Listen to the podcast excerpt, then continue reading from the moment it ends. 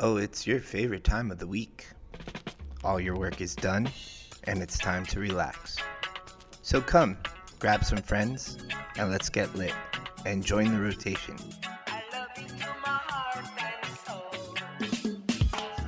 You are now in the rotation with Suncoast NORML. We are your host, your Suncoast NORML Executive Board, and we say it's time to legalize it.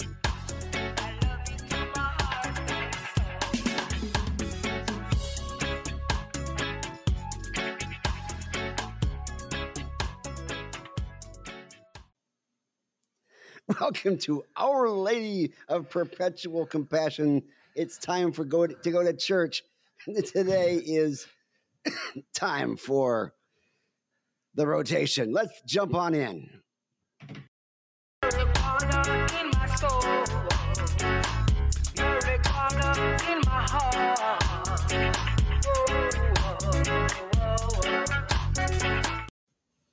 Why is that happening? Well, I got to tell you, we are off- to such a good start. I'm, I'm, Cano sounds like Darth Vader. I'm sitting there with my coffee and I haven't even dabbed. I'm just really high. And well, that's not unusual. Yeah, but, But- you know, it messes everything up sometimes. Well, let's get a sense of geography. Here we are. They're cleaning up from the the uh, the uh, Pride Parade yesterday over in Ybor, and we are at one seven one four West Seventh Avenue in Ybor City, where it all began at the CB at the Chillum CBD dispensary and glass gallery, and we are here to talk about cannabis and the law and the culture and everything that comes with us, the masters of cannabis. I am Gary Stein, the political director and master of public health. Uh, below me here, we have from beautiful Anne Arundel County over in Maryland, our executive director, Christopher, not Carlos, Christopher Cano. I got it right this time. Thank you, Gary. Above the Beltway and hitting him below the Beltway as we talk about DC, and we will in just a moment. And of course, my co-host, who has done more RSO this morning than most people do in their lifetime, That's how I live. Carlos Angel Jose Amida. Yes, it's me. Thank you very much. Hi, everybody. Now we, we have a special guest coming today, and they haven't got here yet. But that I guess is fashionably late because this person's in Congress. It's, yeah, that's that's what politicians do, right? Like, when we say that, the politicians always are late, Absolutely. or are they ghost us. Now she it, it Po- just so you know, Politicians are like li- wizards. They're never late. They arrive precisely when they mean to. but some wizards actually live backwards in time, like Merlin. So she may have already gotten here, and we don't even know it. you're just uh, you're just an old nerd, aren't you, there, Gary? I am a total nerd. It's just nerd alert out there, and all that's all there is to it. Me too. Me too. Me too. Well, anyways, I, I wanted to get a little bit in, into uh, what's going on over there in Eastern Europe because I I have re- my relatives still over in Kiev and things of that sort. You guys, you uh, obvi- obviously your your families uh, escaped from uh, from that kind of issue uh, with uh, Fidel Castro, and well, the Bolsheviks kind of kicked out my relatives. So we we were all kind of like floating around. We were all basically uh, second generation second generation refugees and this country is stronger because of the refugees that have come here. Mhm. I just want to And- point out, Gary, my family were just regular immigrants. They weren't refugees. They were okay. just they were just poor people coming here to try and make a difference. Well, considering the fact that they're they're not driving 57 Chevys right now, I think they're they're better off now than they could have been if they just hung around. When I went to Cuba, I rode around in a 53 Opel and it had no headlights, it had no tail lights. He didn't have his papers up to date. All we had was a fire extinguisher in the car. And that was very concerning. That's what. Okay, so so here's the thing. That's Like for those self-lathed um, uh, motor blocks. those cars in Cuba are like really popular because they have like these metal working shops that they put like they're they're freaking engineers there. Like they they seriously make their own car parts out of metal there and refurbish their cars, right? Um so I'm wondering there's got to be a grow room somewhere in Cuba. Like what are the technological advances that they have in their grow rooms? It's got to be so cool. Well, they also have hypersonic attacks, apparently. I wonder. I wonder if like they grow weed out of cars in Cuba. Oh no, you can't use cars for planters. That's they have to be on the road, even if they can't drive. Well, you you you don't know Cubans then because Cubans can do anything. Cubans, you mean those are those, the sandwiches with the salami? I hate you. Only So only in. Tampa can you get a Cuban with a salami on it. Only in Tampa. And only in Tampa did Tampa invent the Cuban sandwich. Now, uh, now I, I, I hear that we are going to have some Cuban, uh, some U- Ukrainian refugees coming to this country, and I often I tell folks, you know, if you have a way you can get them supplies right now, uh, a lot of them are, are hanging out in Poland right now, uh, but they, they, they need your help, and they might need a place to stay once they get here. So keep that in mind, because this war is not over yet. Hopefully, it will be soon, but uh, it's it's pretty tragic.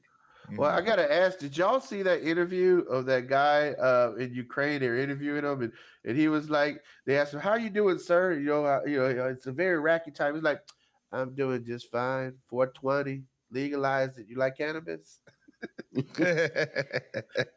We- I don't. A lot of folks don't realize this, but a lot of, it, it- before the Farm Act, before we, we only had imported CBD from hemp as as what, what was legal. A lot of that was coming from Ukraine and from Russia, and also from China as well.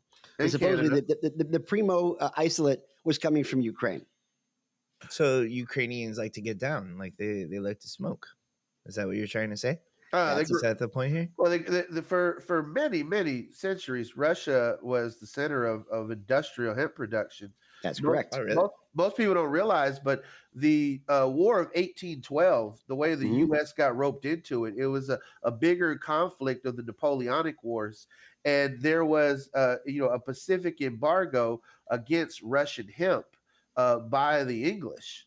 Uh, because they wanted to cut off Napoleon's supply, you know, uh, of, of being able to field a, a massive navy and invade other countries, and and the U.S. sailors were essentially, you know, stopped by the British, and they were basically saying, hey, you can either help, you know, smuggle uh, this Russian hemp for us, or you can get pressed into the British Navy. These are things they don't teach you in the eighth grade history book. But you know, the, the War of 1812 was essentially a war over weed, Russian weed.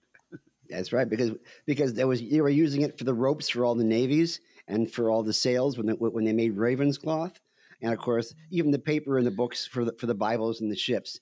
Everything was, was made out of hemp, and a lot of it came out of Russia. In fact, Napoleon attacked Russia because of the fact he was angry at the fact that they were actually sneaking it to the English.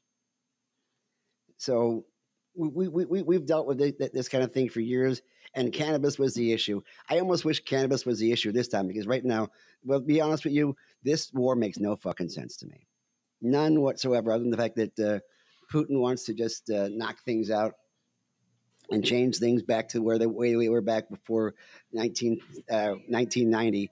And by the way, all those guys on the web who keep on saying, "Hey, go back to communist Russia."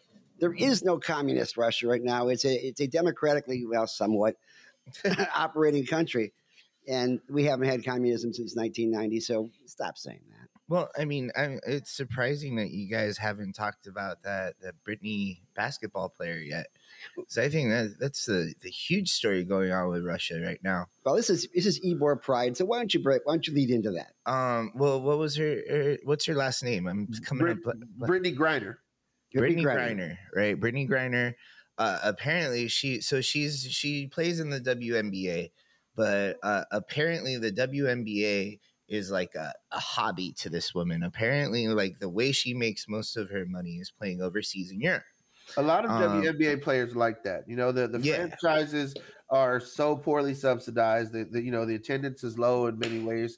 So you're not going to become a, a millionaire, uh, you know, eating. So uh, you know, in the off season, you have these these you know rich oil sheiks in the Middle East. You have uh, these rich Russian oligarchs that own teams, and they they want these U.S. basketball players to play for them in the off season. Yeah, and apparently, uh, Brittney Griner um, understands that CBD can help her, um, you know, uh, recover from from her physical training and, and all the issues that that come with putting her body on the line uh, to entertain so many people. And uh, Oh, she had a the ex-. Yeah, just the anxiety alone of producing in front of a crowd of a whole bunch of people. You know. Look, look at how much RSO I have to eat to get on the show. but no, um, Are you, are, are you telling me that you, you have to have RSO to be able to handle Chris and myself? Um, you know what? It's just general life at this point. Like, you know, and you guys are just part of my life. And you can't handle your life without RSO. but especially on Sunday mornings, for some reason, I just got to come come in really, really stumped. Okay, well, we did just get a message from uh, from Cameron, who is the, spe- the uh, scheduler for our guest today. It says, "Hey Gary, so sorry. Uh, just checked in with the team. Apparently, we had an incident with the Capitol Police this morning, responding to a threat. Oh, Apparently, uh, any chance we can push this back a bit? I've asked how far because I always ask how far, uh and for a lot of reasons. Uh, and he said, they- they said, like, Gary, how far are you going to take this? Anyways, uh, and he says, stand by, checking. So we're, we're going to continue riffing for a while here till we, till we find out what is going on at the Capitol, why the Capitol Police responded to it, and what it had to do with anything that uh, may have possibly endangered our government. But hopefully, everything is going to be straight. I hope there isn't another capital, right? Well, we do have uh, we, we do have uh, on deck here Congresswoman Nancy Mace, who uh, is a, a lady who was born in Fort Bragg. She was the very first female graduate. Uh, she did what, what Shannon Faulkner couldn't do, and that is make it all the way through the Citadel and graduated magna cum laude back in 1999. And then she was in the South Carolina uh, government and in House Representatives, and now she's in the U.S. House of Government uh, of, of, uh, of Representatives, and has a bill to for the legalization of cannabis, which we are going to be discussing. And she just came back from Poland, by the way. Uh, she was part of that group that w- that was the uh, the preemptive force that came in before uh, Biden came in to go ahead and, and go with, with his thing to find out what was going on and what what they could possibly do for all the reg- refugees that are in Poland right now. Poland's an interesting place because they, they were communist for those people who don't remember history. And then uh, they, after 1990, uh, they went to a democratic society. And uh, and that, then and, and they left the Warsaw Pact, which they were a major part of, which was the anti-NATO. For those people who don't remember that, and uh, now they are there taking in the most amount of refugees of any other country in Europe right now. And I'm usually not not a major, a major pro Poland person. They did kind of let Hitler in, and they did kind of put uh, concentration camps mostly in Poland, uh, and they were okay with that for some odd reason. But mead comes from Poland. I always love mead. That's honey wine. But uh, beyond that, oh yeah, and I, I have a couple of words in Poland, Polish that I know from being in Detroit, where Hamtramck is one of the largest Polish uh, enclaves in the in the country. Smaczna means delicious for those people who don't know. and that's about as, as far as my Polish goes. But uh, apparently, she went to Poland, and she was going to give us a little bit of lowdown on that, and hopefully, we will get a response back here uh, on what is going on with that. But go ahead on with with, with Miss Griner. She is in prison right now, and what is the reasons? Um, she had a CBD vape pen. she had Cannabis a CBD vape is pen. and, highly uh, illegal in Russia because if you think about Yeah. it, anything that you smoke that gets you to question the authority and the politics of your country definitely is, you know, getting cracked down on. and even if there's less than 0.3% THC in the vape pen, I mean, you could um, be smoking they'll catnip, and you'd still for have a reason to to question the authority in Russia right now. But it is interesting, like I mentioned before, that that, that, most of the isolate for the last decade was coming out of Ukraine and Russia. And a Mm. lot of it came out of Russia. I mean, they put a lot of money into what is now Curaleaf, which now supposedly has divested themselves completely of Russia, so they say, in, in all of the uh, all, all the publicity out there. But for her to be going through checkpoints and the airport, where she has played with the WNBA in Russia for four years now, uh, for what two hundred and fifty thousand dollars a year she gets, or is it, or is it a million a year? I don't know. Uh, but so, so she's been to Russia quite a few times before. She's been for the, for the last four years. But this particular time, this particular point in history, they decide that because she has a CBD vape pen on her, they're going to throw her in jail. And it doesn't help the fact that she happens to be LGBTQ. And I'll let you guess which one of those letters she is. But uh, eh, but the fact is, there's no reason for her to be in jail right now. There's no reason for her to be having to wait for as long as she has for trial. I mean, we all know what's happened. What happened to Navalny? All he does is sit in prison, get more more sentencing without actually having any due process. I have a terrible feeling this is going to be happening with Ms. Griner too, unless we do something about it. And I'm hoping our government will do something about that and and and get her out of there. And for all those good folks who have come who have uh, uh, contact uh, commented to us on our Facebook page about how she should stay there because she was hanging with the commies. Well, there you go. because, because that, that, that, that, that, pretty much explains the, the, Nah, the veracity that- of those nat- of those comments. Yeah, there's like I don't because put she kneeled down during the national anthem, she should stay in Russia. Bet she wishes she was free now. Bet she wishes she stood. This is so stupid. Yeah, and wa- wa- was was it Kelly who who said on the web post? She said, "You know, the anthem is just a song, right?" Uh, I'm gonna take off these comments because this guy is just Oh, is, is, is he yeah. on? Is he on there again? yeah. He's he's he's, he's talking shit about lesbians and stuff like that. Like that's yeah. Uh, well, maybe you want to leave him up so that people can go ahead and contact him and, and set him straight. Because we- Ah, he's got some this is- I code mean, name or something. That's the like thing about that. Facebook is that it- it's a two way conversation. I spent the last No, two no, years these comments are coming in from YouTube. These aren't coming in. Yeah, from that was a YouTube comment. a Yeah, you- YouTube comment. Yeah. YouTube YouTube still allows you to, to have like anonymous usernames. Facebook, you gotta Ah. you gotta make a fake name. So YouTube, the bastion of information in this country. If you want to see an expert, find one on YouTube, right? Oh man, you can find such amazing stuff on YouTube. On YouTube, they'll tell you that the world is secretly run by a cabal of interdimensional lizard people wearing human skin, and that it's really flat.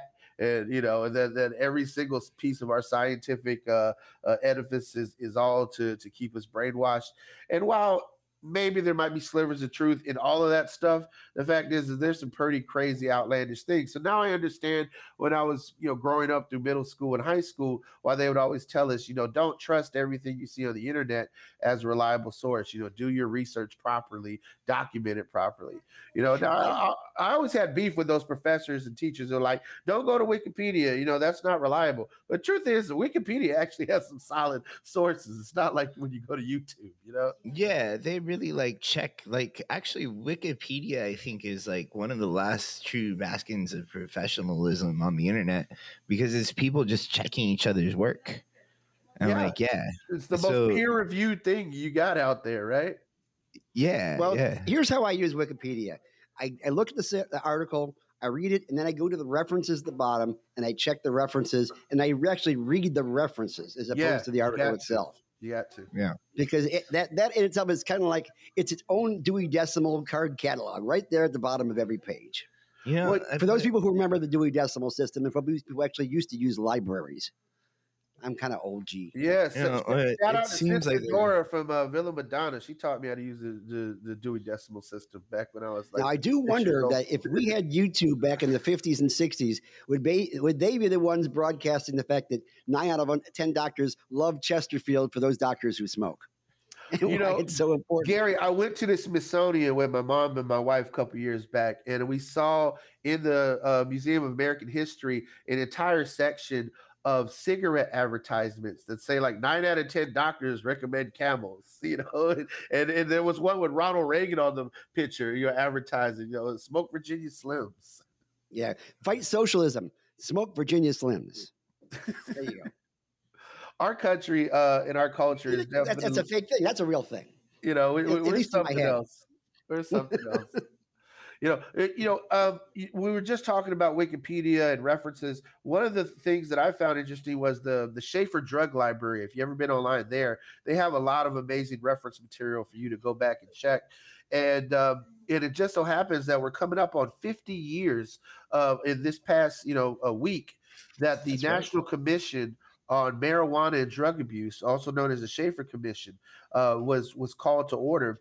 It is the first to date only blue ribbon committee ever appointed to make recommendations on federal cannabis policy. This was 50 years ago, and it advised Congress to amend the federal law so that personal use and possession of plant would no longer be treated as a criminal offense.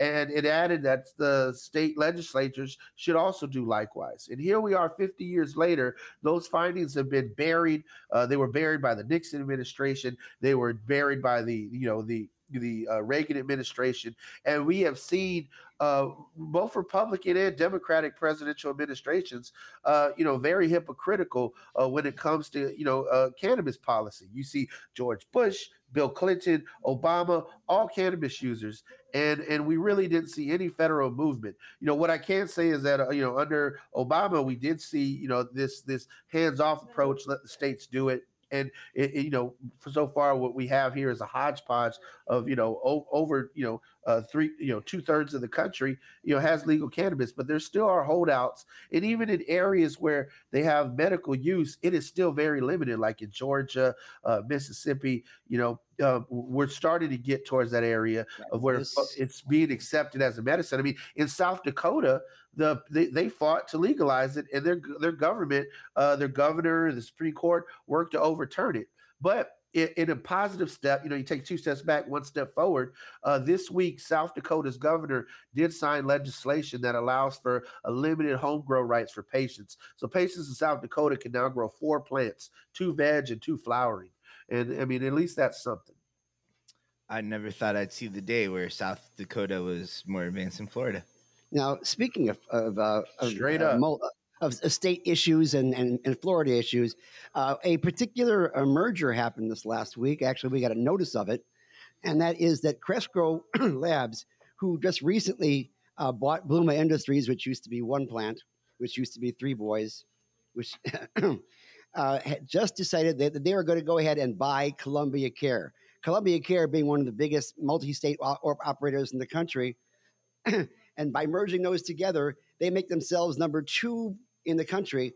And what they said they're, they're going to have to do in Florida, because they have a large uh, footprint in Florida, is that because the fact that Cresco happens to own one plant already, uh, which is which is now Sunnyside, asterisk. God knows why. Jeez, how do these these names change way too much? Well, because these, that- these companies keep getting bought out, and these these uh bi- these uh, licenses keep getting flipped. I'm glad Gary is you know has been here on the ground from the get go, so he understands how he got from yeah. the original five to the 22 to these hands changing. But how do you keep track of all this stuff, we're, Gary? We're supposed to be expanding, but the, in fact, the, the market is contracting because when when Trulieve absorbed Harvest in part to, in, in, part to get back at Mark Mazel over there in, in Gainesville, it's monopolizing. Uh, they, they they absorbed Harvest and they spit that license out, and they and uh, Planet Thirteen bought it. Now Planet Thirteen is not going to be built out for at least another year, year and a half. What that means is instead of having 22 licenses, that that uh, that could possibly be operating at scale. One more of them went from a, a, operating at scale operation back down, busted down to being starting from scratch again. One less company comp- competing for the business here in Florida. This is what's going to happen again. This now it's not supposed to happen until the fourth quarter of 2022, but the fact is Cresco wants to absorb Columbia Care, now known as Cannabist. And of course, they're going to take all of the assets that cannabis belongs to, their grows, their stores, and everything, and all make that into Cresco Lab stuff, which which is now Sunnyside asterisk, and uh, spit out that license and probably sell it off to the to the highest uh, bidder. Which means once again, a full competitor competing at scale is going to be knocked down to nothing again. And again, this the market contracts, and this is a two billion dollar all stock deal. So no money has even changed hands. So we Just have to ask: stock. Is this so? Th- so so Gary, is this the market self-correcting? Is this free enterprise, or is this the big players having enough money to buy out other players. You know, that's where we got to look at. Is, is this an oligarchy developing? Is this the gilded age of cannabis in front of our eyes, or no. is this, or is this capitalism doing what it's supposed to do? What it looks like to me, it's it's an oligarchy forming a monopoly. That's what it looks like to me. This isn't free enterprise. This is this is straight up like imperialism. You know what I mean? Dun dun dun dun dun dun dun dun. dun. Okay, I get I got I got another message here from uh, from uh, Congresswoman Mace's uh, scheduler saying apologize for this, not getting much from our team with her now. I think they're, they're coordinating right now with the local PD and just waiting on a response to give her to give us a time. I'm unfortunately not with them in the district at this moment because he's right now, I believe, in Charleston. So we're, we're going to keep that on hold. But in the meantime, I think we do have a very important topic we're talking about right now, and that is multi state organizations. Now, each state right now has their own crazy quilt of laws. So basically, in, in California, it actually goes down to the county where you have a whole have, have a whole plethora of different counties having different laws. But here we have different states having different laws, and you, of course, you can't cross state lines with product. Although they are working on that right now in Oregon because right now they have been so overproducing uh, product. They have like three pounds per or, Organian, if you can call that them, uh, and so that they've got to get that stuff out of the state in order yeah. to have it not just fall away. I mean, I've heard that uh, even on their black market in Oregon, pounds are going for as low as five hundred dollars. Like they just have a glut of, of supply in that state. Exactly. Now, what would happen if we had interstate commerce? Well, Congresswoman Mace's bill. One of the things it does, of course, is we're talking about federal legalization. We're talking about taking cannabis off of the, uh, the controlled substance list that was created in 1970. Happy birthday, Controlled Substance Act uh, actually the the, the, the Shafer edition, which which came out the, the year after that, and uh, so if we have we have multi-state organizations right now because everybody has to have their own organization set up in each individual state, and so each of these guys have footprints in like I think believe Columbia Care has footprints in 18 different states, and uh, Cresco I believe has footprints in 10 states and they are going to merge them all together in the states that they can. But in Florida, we have this cute little law which says that if you are a license owner, you can't own any more than 5% of another license. So therefore, you can't own two full licenses. But what you can do is what they are doing. And that is that absorbing that license and spitting out the license. So you again you, you knock out a competitor for at least the next year, year and a half, where we're still trying to figure it out. Now, last week, last week was the was the was the application window for the Pigford license. Now, in keep in my investigation in Tallahassee, as of Wednesday, there was not a single application put in, and that's interesting considering all the haranguing has been going on in regards to the Pigford license and the fact that it has twice the application fee that the other people had to deal with, and the fact that the people who are eligible, because of the fact they're, they're members of the Pigford class, which was in the night, which, which was a, uh, a lawsuit in the 1990s, are actually approaching to the age of way past retirement. And so basically, you have a lot of folks in their 70s and 80s that are eligible with their with their family businesses, and they don't have actually the money to build up a vertically integrated company. So they have to actually borrow as much as $40 million from other entities, very possibly wow. non minority entities. And a lot of them are, are, not just getting stock or, or money, but they're also getting debt. They're, they're basically buying promissory notes from these guys so they can have enough money to be able to get get their application in, and if they win, then be able to build out totally to buy the real estate, to buy uh, all the cultivation equipment, to buy the dispensaries and things of that sort. And that means that if they miss one payment or two payments, it, the, the, the, company could revert to the people who were financing them in the first place. Yo, like I I normally don't identify with this type of thing, but like yo, like it's like I had the idea the other day that I'm finally gonna get licensed to sell marijuana in Florida when I fucking die, and that's what's gonna happen with these people. okay, then we're, we're going to have to put out a bill uh, that, that, that regulates post-mortem licenses. Jesus Christ, man! No, I mean you got to think. Call them zombie licenses. I don't we've know. We've been talking about social equity, about fighting. You know, you, you know, the, look. The whole point is that there are disparate numbers of African American and Latinos that go to jail for cannabis possession. And yet you have white Wall Street businessmen and bankers that are now making millions and billions on this industry while those same folks are still incarcerated. I mean, Richard DeLisi was in jail, you know, just recently. We had him on the show, uh, you know, up until what, last December. You know, so there's still people serving, you know, 5, 10, 15, 20, 30 plus year sentences for, for for touching this product in some type of way. You know, Brittney Griner has been what detained now for what almost three three months in Russia. You know, so so the fact is that if folks can make money on this, and if the state can tax it and pay their bills by or by taxing weed sales, why are we not emptying out the prisons? And why are those same groups that have been disparately affected by the war on drugs not able to get into this industry? And that's that's the issue that we have in front of us. And what you're saying gary is now the state has realized that oh we messed up. We need to create a license so that people can get into this industry. And not only are we going to create it and make it make folks jump through hoops but we're also going to increase or triple the application fee that the original five uh, paid. And so now let's remember that 2017 uh, was when was the year that we went ahead and and uh, created the bill that basically stated they had to start giving out licenses.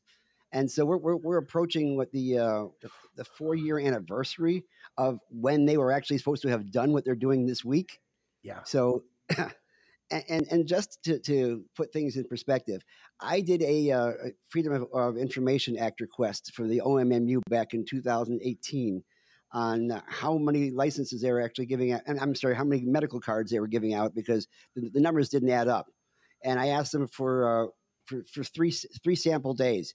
I just got a notice this last week saying they're working on my, applic- my request from 2018 and they need to know over the next 20 days if I still want it because if not, they're going to stop looking. Well, Gary, you remember that call we had with the OMMU in Tallahassee NORML uh, a couple With months Ferguson, back? yeah. Yeah.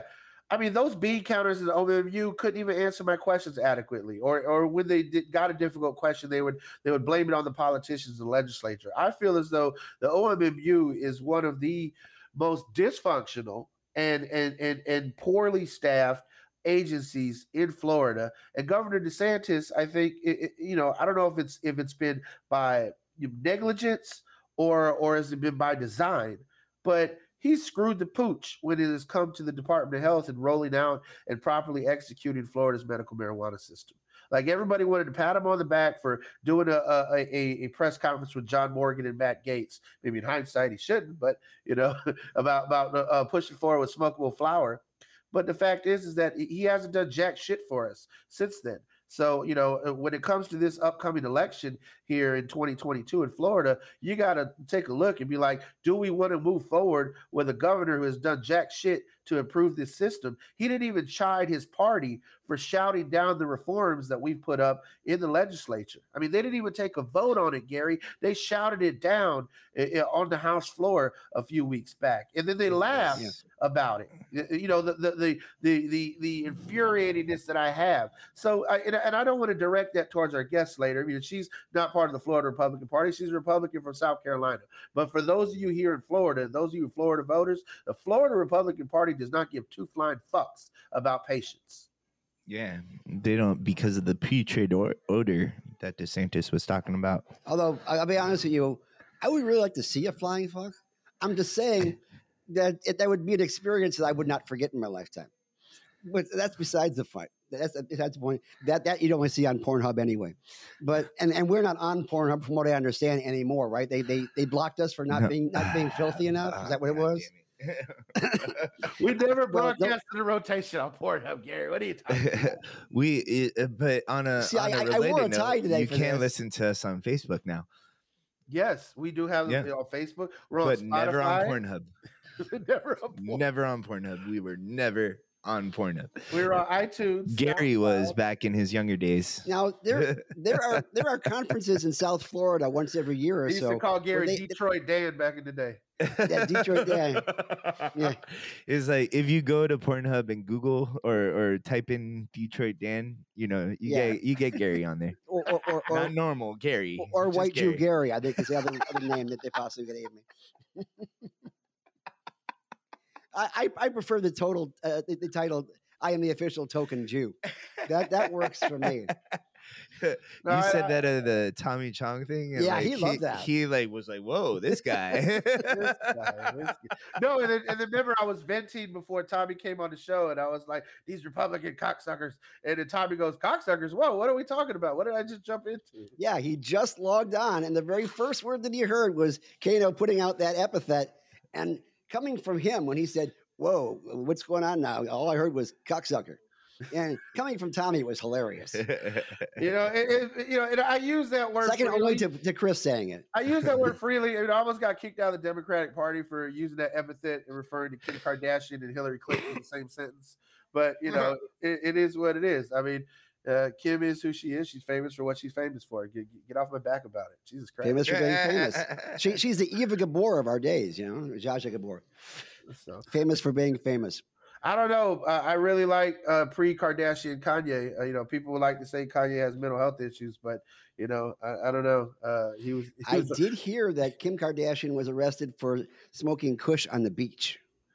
really So well. I Maybe that. I didn't know that. I know Kanye's. Well, some of these rich folks, they think they can get away with anything. The fact is, we don't have public use in most of our states right now, and we don't have uh, consumption lounges.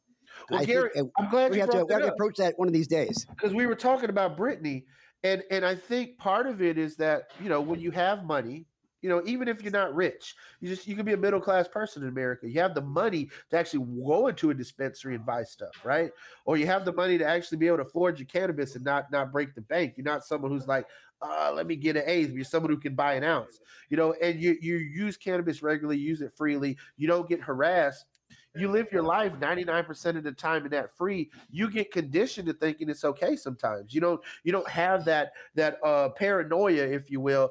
And and I think that's part of it is that you know you just had a vape pen in your bag. You know you didn't go the extra step to store it, you know, in your underwear when you're going through the checkpoint. You know, it's Yeah. it's not like the old days where you had to uh, uh, put a nickel bag under your nutsack to get it on the airplane. Okay, And then all of a sudden you're in jail and your whole country forgets about you. Okay. Or, here's or even worse, they say that, like Lisa Leslie mentioned, that they were briefed. The WNBA said, "Don't talk about Brittney because we don't want her to become a political pawn." So your own government is stamping it down and not even addressing it, and that's crazy. okay. She doesn't. They don't want her to become a political pawn, even though so far she's been used as a political pawn. I mean, I doubt it's the first time that she tried to bring a CBD vape pen into the country. I doubt that. After four years Well, working, that's that's what I was saying. I'm pretty sure she was comfortable. This is a regular thing. Yeah, yeah, there's my vape pen. Probably had it in her check-on bag right there. Like it's nothing special. It's a vape pen, right? And, Right. and it- Oh, we, we got a new message back here. It says, "Okay, here's what we got. Uh, the the police department is saying that they will be clear by 12:30. Possibly get with her at 1 p.m. Or does that totally blow you up? So sorry for this. Had no idea this was happening this a.m. Let me know. Well, unle- uh, do y'all want to go for a double header episode today? I don't know what your schedules are like. I don't mind doing a double header if that's what you Well, want I've, to do. I've got an errand I've got to run at, at, at noon, but what we could do is uh, go out and come back. If if you guys are good with it, and if I can sedate my wife enough to, to agree with that. Carlos, what do you think? You want to you want to do a double header episode today? Uh, double headed episode today. That's fine. Okay, well, we'll we can come back at one with the congresswoman. Let them know, Gary. All right, we'll do. Unfortunately, for some odd reason, I, I, I had turned on dictation, and everything we just said for the last five minutes was just uh, written on my phone. I've got oh, no, that. don't send that. To- I'm not sending it. Don't worry, I, am not sending it because uh, Uh, uh, I, thi- I think we she might not like the fact that we're talking about cocksuckers. Yeah, we said I'm that saying. three times the last five minutes. Yeah, you don't want to say that. I, I'm congress- just saying. All right. So, okay, sounds good. So, Sounds good. One o'clock. Don't smoke any boof. don't sell me no booth, man. Don't sell me no boof. Now, quick question, Chris. What is going? What are the laws right now in South Carolina? Well, you know, South Carolina NORML. Uh, I remember talking with them when we had our, our pre-COVID national conference, and uh, things were not looking well in South Carolina. But uh, recently, there have been some developments, some back and forth in their legislature. Um, so, you know, they're nowhere near where we are in Florida or some of the other some of the other states. So, you know, they are they're one of those last bastions of, uh, you know, they're starting to get medical, uh, you know, with their CBD laws and such. But they, they you know, they got to do better. All right. Well, that, that's where we're going to get going because she was on the South Carolina uh, State House of Representatives. Not that she uh, that, that she spearheaded bills there. I don't know. We'll, we'll find out from her. So their their, because- their medical marijuana legalization bill, um, you know, uh, will officially allow for uh, patients with qualifying conditions to possess and purchase from dispensaries and smokable products as well as home cultivation is, is prohibited. So they're they're basically a repeat of of Florida. So and it's uh it, it, it was approved in the Senate. It's now going for you know their House consideration, um, and then you know uh, hope we'll see what happens with it all. Uh, I think government Governor McMaster, uh, you know, may sign it, may not. Yeah, we'll wait and see. So the gentleman said, uh, "That's good. That'll give her time to settle in once the officers leave." Thank you for understanding and sorry about all that. I hope everybody in, in DC is safe. Hopefully, that was just a perceived threat and not an actual one. But you never know when you're on DEFCON Orange, right? Um, I'm not gonna lie, this lady's badass for like you know DEFCON Orange and still wanting to do the show with us. Oh yeah, Well- you got to respect that. Yeah, I gotta because it- when it comes down to the prioritization of things, you know, you have to keep the right rotation way the heck up there, right? Yeah, apparently, All I didn't realize our show was so awesome. you had no idea. See, that's the RSO. if you, you if you hadn't eaten at least you know four grams before you walked on today, you would know just how awesome this show is. Because right now it's all a blur. Where am I right now? Exactly. Oh shit! I got to do the. There you go. All right, so so dude, so, so dudes, we're, we're, we're, we're, we're, we're going to take a, a pause for the cause, and I have no idea which cause that is. But uh, I do think that before we leave, we should do one quick commercial in regards to our event coming up in April, and then we'll cut off and come back at one. Well, that sound? also, well, we got we got two events coming up. Uh, one major event coming up is actually our membership meeting this week. Um, oh, it, that's it the is- wrong graphic. I don't have a graphic for the membership. Yeah, meeting. you see, Carlos also wor- lives backwards in time Right. too. Well, you, you can you can, you can find the details uh, on our website. Does not require a graphic. Don't worry about it. you know for our spring membership meeting. Carlos, there's the link to our spring up. membership meeting there.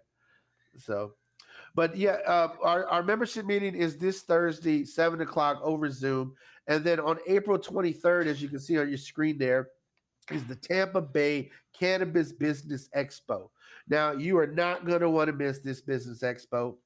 And if you're looking at in the chat there in the links, you can click the link to RSVP for our membership meeting this Thursday.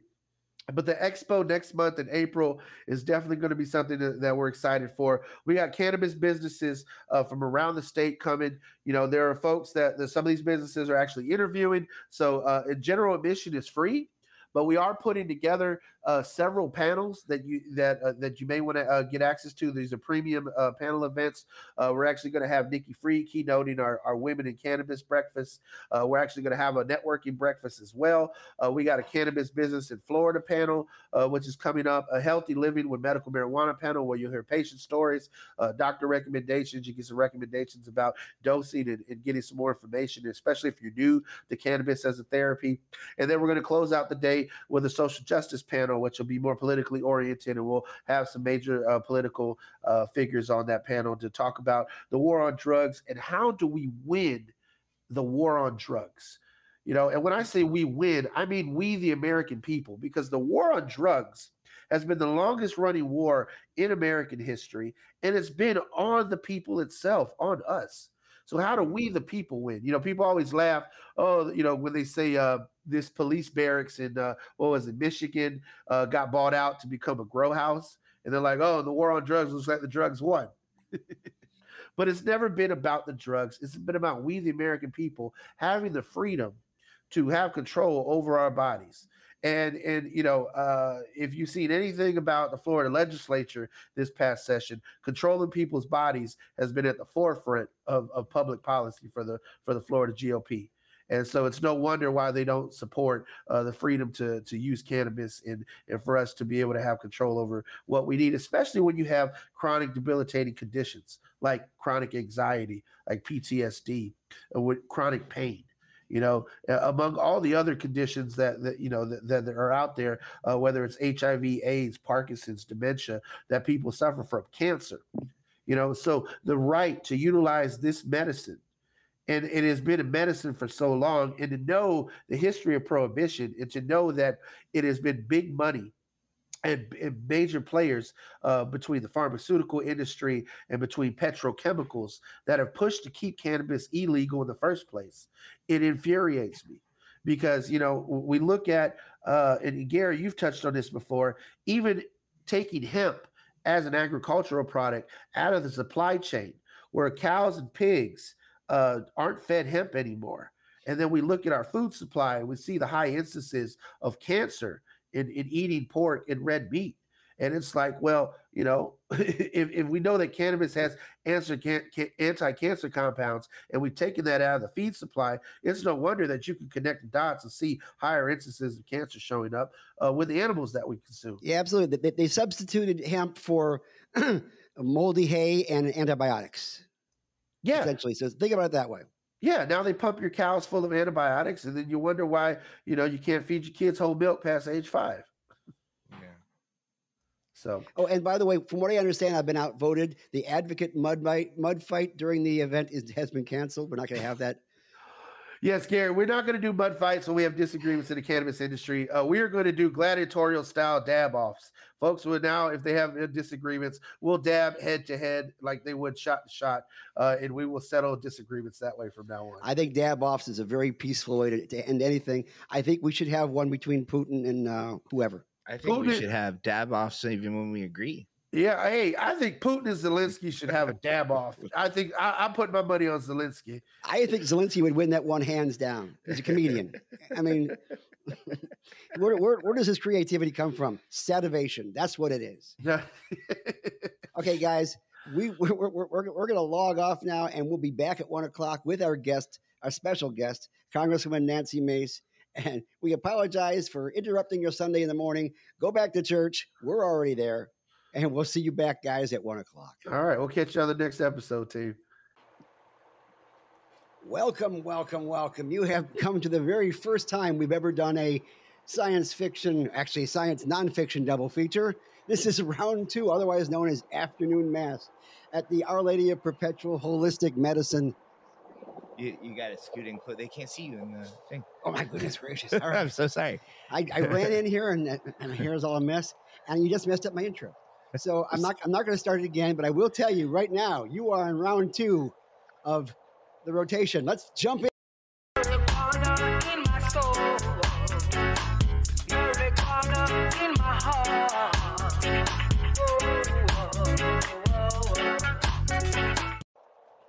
Hope that looks smooth. It didn't look smooth on this side, but this is one of those days where desperation is the mother of invention. And we are so glad we are starting to get straight straightened up. Uh, hope uh, we, we now have our guest on board, and I think this is. What, let, us go ahead and introduce ourselves again. Why not? Uh, you have come on to the Take, road. take a breath, Gary. Just Okay. ah, woosah, Yeah, woosah. still got Okay. paraquat in my lungs. Hold on a second. Okay, so you have reached the rotation, and we are the masters of cannabis.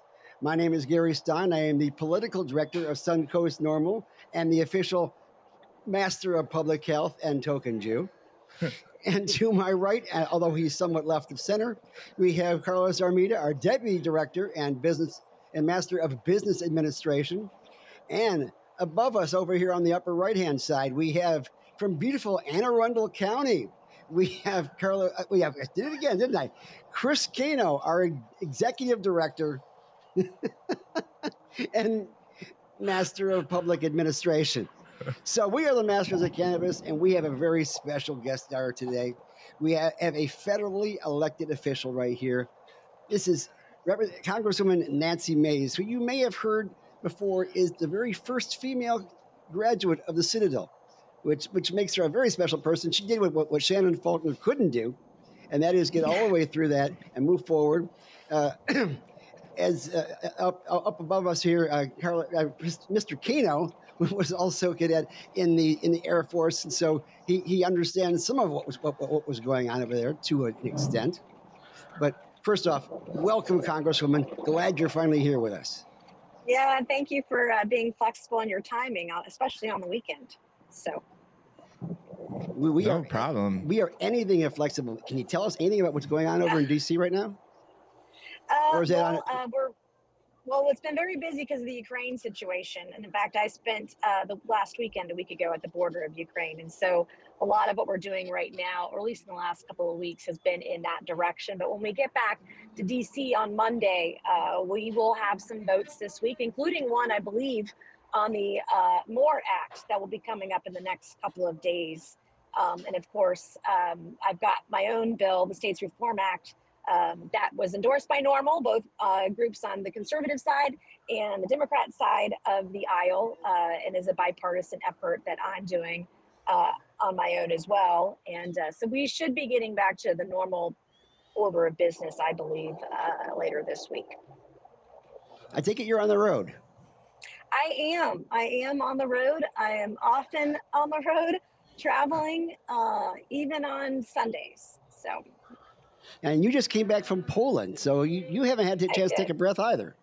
no, I have. I have not. There's so many issues facing our country right now, and I think Vladimir Putin might be the one guy that brings uh, both sides of the aisle together, right? Nobody wants World War III, and we're doing all that we can in our power to ensure that does not happen. And um, I sit on the Oversight Committee. I'm the highest ranking re- Republican on the uh, Civil Rights and Civil Liberties Committee. But part of oversight, we look at immigration, we look at foreign affairs, we look at waste, fraud, and abuse in the, in the federal government, civil rights, uh, et cetera. And so we went over as a bipartisan committee, a, a handful of us last weekend, and spent some time along the border of Ukraine. You know, my, my grandfather was from Kiev, and my gra- grandmother was from Iași on the on the Ro- Romanian border. So my heart goes out to all the Ukrainians who are displaced right now, and all the, the folks in Poland and Hungary and Romania who are bringing them in right now. and it's amazing the Polish families as soon as there aren't like eh, not what I was expecting there aren't aren't camps with tents you know and, and millions of families stretched out around Poland but once the refugees are in process and most of them are women and kids because the husbands and fathers are stayed stayed back home and uh, to defend their country but within a few days Polish families are opening their homes to Ukrainian women and kids to give them shelter to give them food and, and the Polish government has given opened up their schools to the to the young younger kids so they can go to school during the day. Um, it's nothing short of remarkable and is a is a great footnote in, in history and world history about uh, humanity and what they're doing to protect those in the region who are seeking help and uh, seeking a way out of Ukraine at least at least temporarily. And most of the Ukrainians, once it's over, they want to go back to their homeland. And so uh, it's very it's very sad to see, um, but also at the same time, um, you, when you see the Polish government coming together and families opening their homes to these women and kids, it's very heartwarming as well. It's generous. Poland is definitely a long cry from the, the country that was in the Warsaw Pact with Marshal Tito and all that. But that was Yep. a long time ago in a, in a, in a galaxy far, far away. Thank God. Right. No, that's exactly right. Okay, I actually happen to have a copy of your bill here. This is this is the pocket edition, all, all 113 All- pages. uh, Yeah, uh, yeah 130 pages. Uh, exactly right. Double sided, so I could save some paper. You know, we've got to have some good. sources good. for that. It, it, Yeah. it's, it's good. It's interesting. It's good reading. We'd, we'd like to take it apart, but we'd also like to, like to ask you just a couple things on, on your background. Um, mhm. as a, as a conservative, obviously, we, we seem to be having more conservatives that, that are that are more on the pro, prohibition side than we do on, on the other side, or more a lot of the centrists are for it. I always figured we wouldn't have legalization until everybody in Congress who was born after 1950 is finally out of office. Before 1950, we haven't got to that point yet. Uh, yeah, no, no, we haven't. And the only place this is controversial is in Washington D.C. And it actually, in my home state of South Carolina, it's it's Republicans that are leading uh, the effort on our side. We're we're trying to get the state legislature trying to get medical, and Mississippi supported it by seventy eight percent of the population. It's like, heck, if Mississippi can do it, certainly we can too. But uh, we have one of the most conservative medical cannabis bills in the country. It's going through the legislative process now. And uh, it, it's been interesting. The ballot, ask your voters what they think about it. And I will tell you overwhelmingly, whether they're Democrat or Republican, they support the rights of states to do what they want on cannabis. And you have 47 of 50 states that have something. Like South Carolina, we have CBD and hemp. Uh, Florida has medical. California has adult use. But whether you're on the left or the right, you support the rights of states to do that. And that therein lies the crux of of my bill, the States Reform Act. And you know, I, I have I have an election, and my my primary opponent is saying I'm high and I'm trying to legalize and do all this stuff. It's like, no, man, this is actually kind of a conservative value. This idea of federalism and states' rights. And oh, by the way, this bill is so good. It's been endorsed by NORML and Americans for Prosperity and Amazon and any number of groups for different reasons, including our veterans and law enforcement. Everybody wants this, right?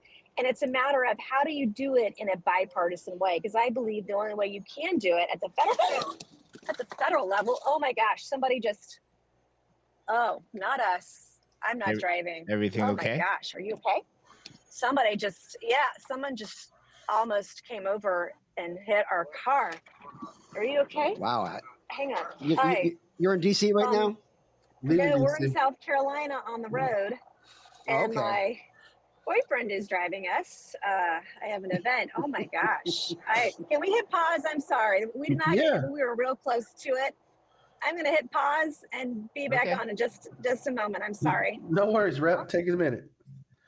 Wow. So yeah, uh, eventful day for Rep Mace between the threats at the Capitol and almost getting hit on the road. So uh, and still a, a champion to be with us today. So we're very grateful uh, for the representative. Uh, but you know, squad, as as we're talking about, uh, you know, what's going on. Um, you know, the representative did touch on the issue of states' rights, and various states throughout the country have said, you know, the federal government's policy is wrong, and we want to do right by our people. Uh, we saw Colorado and Washington, you know, begin to lead that charge with adult use. Uh, California has been at the forefront of this fight uh, since you know the the, the 90s. Uh, but even going far back as the 70s, when the Controlled Substance Act was introduced, you had states like California and Oregon in various areas saying, you know, hey, there are sick people that need access to this, and and, the, and, you know, and people have been utilizing cannabis in this country uh, since its inception. I mean, you know, Thomas Jefferson literally had to sell, you know, uh, pounds of hemp uh, in order to buy guns for the Continental Army. You know, so it's it's not like America is, is a stranger to it. What we saw though is that um, you know racist elements in, in anti-immigrant elements in our Congress utilize cannabis prohibition as a way to uh, scare uh, you know other you know other districts uh, and other colleagues in Congress into passing prohibition to utilize it as a way to you know directly target African American uh, and immigrant communities uh, in order to over police and, and arrest them. And so the fact that we have young, bright uh, representatives, you know, uh, like Nancy Mace, you know, even on the conservative side, stepping up and and you know champion this and having these discussions, discussions that you would not get from from from you know these guys who grew up during the Jim Crow eras on both sides of the aisle. So you know the fact that we're having a vote this week in Congress for the second time on the MORE Act. We had one at the end of 2020, uh, which was more mostly symbolic, and now we have one going up this this uh, uh, week. You know, and then the opportunity that it could actually happen. Um, you know, by the midterms, uh, you know, that cannabis could be legal in this country by the end of the year uh, if, if everything went smooth in the legislative process. But again, I'm, I'm always optimistic. So we'll see what happens. And welcome back, Representative. Okay. they- You okay? oh my God! What a day!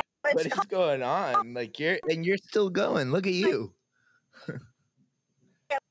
Now, of course, you you represent uh, South Carolina's. Go ahead.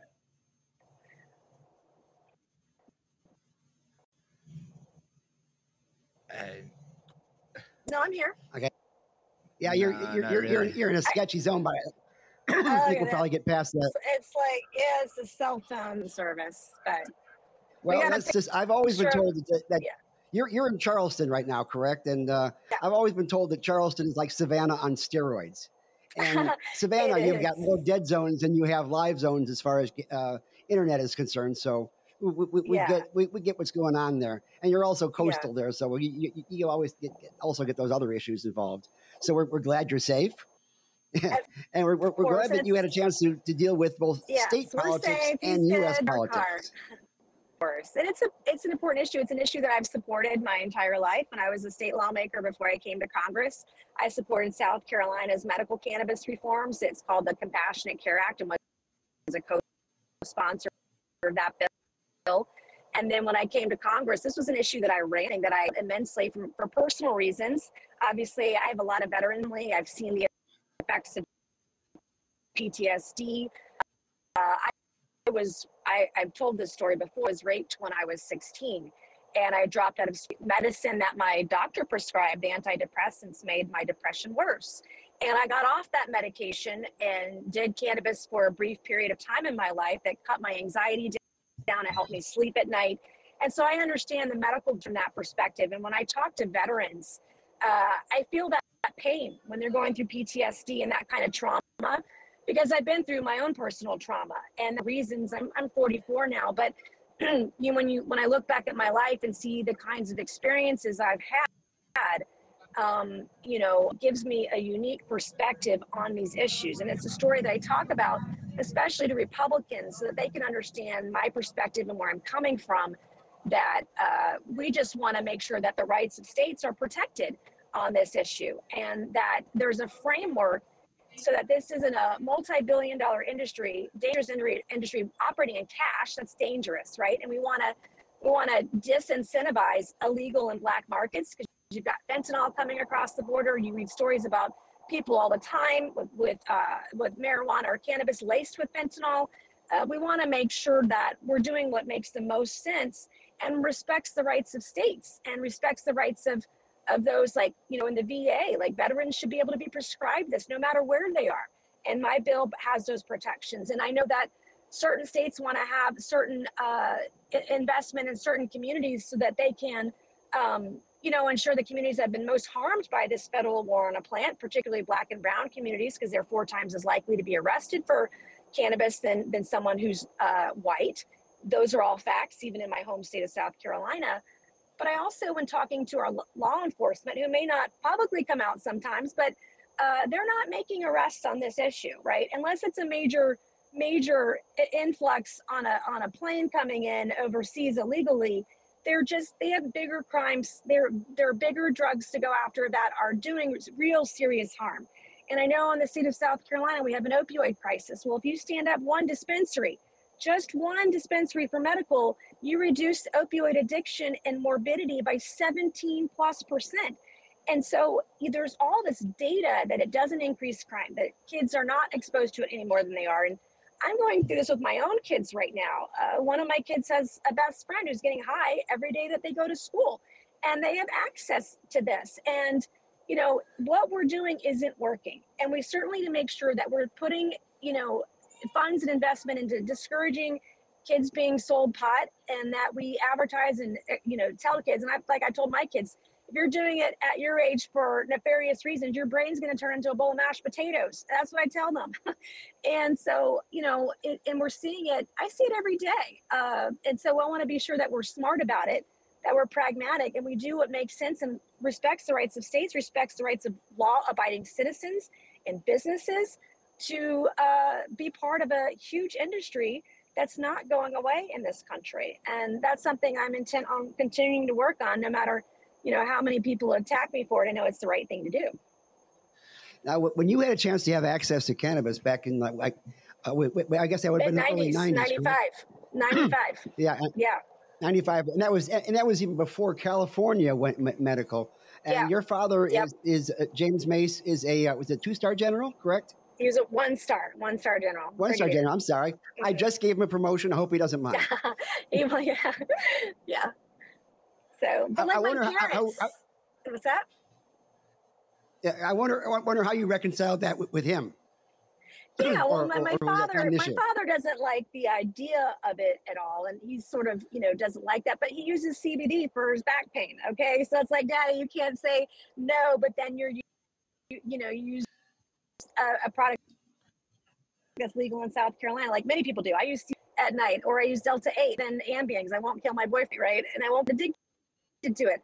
Um, but uh, my mom, my mom, my mom is 80 and my dad's 82, but my mom is like, hey, if I ever get sick, shipping the best stuff from California, right? And so um, the most people, when you talk to them, you explain what you're doing, support it. It's it's people on either side of the aisle, or eh, sometimes within the industry or without, that put out things that just aren't true, or they put out you know stats and data that just aren't substantive and are not true. And I'm going through that now in my in my Republican primary, and I'm like, well, no, that's not it at all. And what you're citing is a complete falsehood. And so it's up to us to educate people. And I'm really thankful to the industry that provides us data and statistics that I can then go back to people and say, no, this is where you're wrong. And if you really want to study it for medical purposes, if that's your intent, then you have to deschedule it. And to deschedule it, you have to decriminalize it. There's a whole domino effect that you have to do from a, a law and statute and legal perspective to even make the justification to going medical. And it's really not up to the federal government to do it. It's really up to the rights of states. And they've been doing a very good job. And different states have implemented it in different ways. And you've, you've seen the benefit to that and learning from other locations. But like Canadian, you know, cannabis companies can trade on our stock market, but we got to trade, our company's got to trade on Canadian cannabis stock market. So our regulations and our laws make absolutely no sense whatsoever. And then when you dig into the data and realize, my God, this could save lives, it's sort of a why not?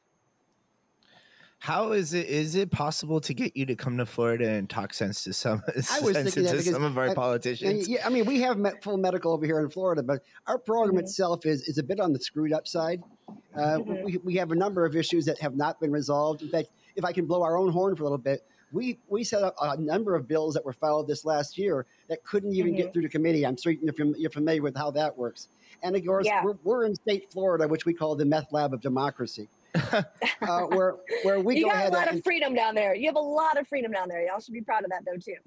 So, We, we, we do we do have some, but like for instance, you, there's no public use right now. You could still get fired or not get a job for, for having a medical card, even if you're not using oh, it at all during the time that really? you're working. Yeah, Even if you're being prescribed it. Yeah, so Representative Mace, one of the side effects that I think you know your colleagues should realize is that um, employment practices are not catching up with these changes in, in statute.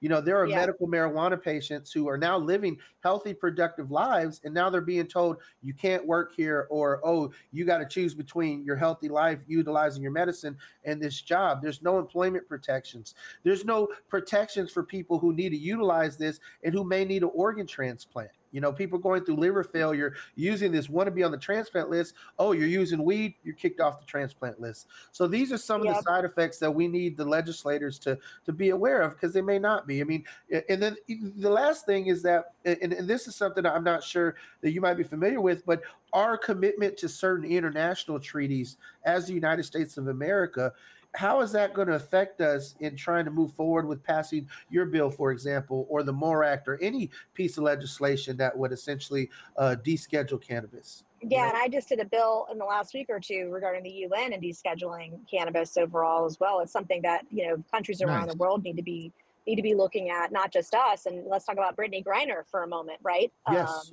it being jailed. It was my 80 year old mom.